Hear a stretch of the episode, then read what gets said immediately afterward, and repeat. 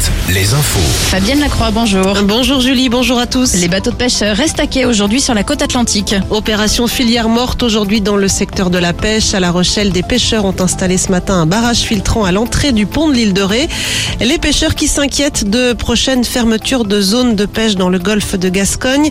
Hervé Berville, le secrétaire d'État à à la mer, est d'ailleurs attendu aujourd'hui en Vendée pour rencontrer des élus et des professionnels du secteur.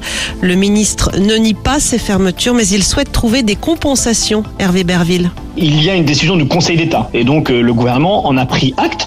Je crois que ça a été perçu par euh, les pêcheurs au fond comme une non-reconnaissance des efforts qu'ils avaient engagés. Et donc ce qu'il nous faut maintenant, parce qu'on a un devoir de réussite collective, et je crois qu'il ne faut du coup pas stigmatiser euh, les pêcheurs, c'est de travailler pour mettre en œuvre des solutions euh, très concrètes qui permettent de développer la filière pêche et en même temps de répondre aux attentes de cet arrêt du Conseil d'État. Donc maintenant c'est un travail très fin, très précis avec les représentants des pêcheurs pour travailler ensemble à la mise en œuvre euh, de ce plan. Hervé Berville qui va passer la matinée au Sable d'Olonne et l'après-midi à Saint-Gilles-Croix-de-Vie. Emmanuel Macron, lui, se rend ce jeudi dans les Hautes-Alpes. Le chef de l'État, qui n'avait plus effectué de déplacement en France depuis début janvier, va présenter les mesures à mettre en place pour lutter contre le gaspillage de l'eau.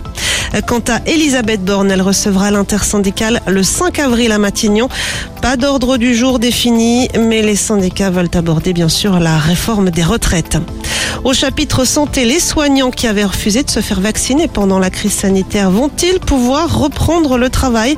La haute autorité de santé doit rendre aujourd'hui ses recommandations euh, concernant l'obligation vaccinale des professionnels de santé.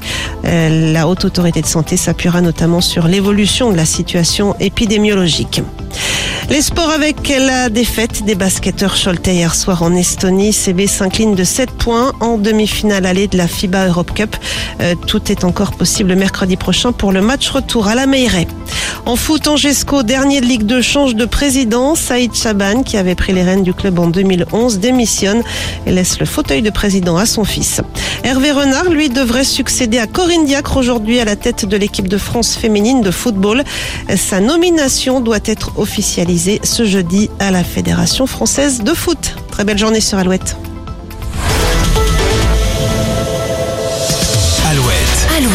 Le 6-10, le 6-10 de Nico et Julie. Il est 8h03, vous écoutez Alouette. Bon courage.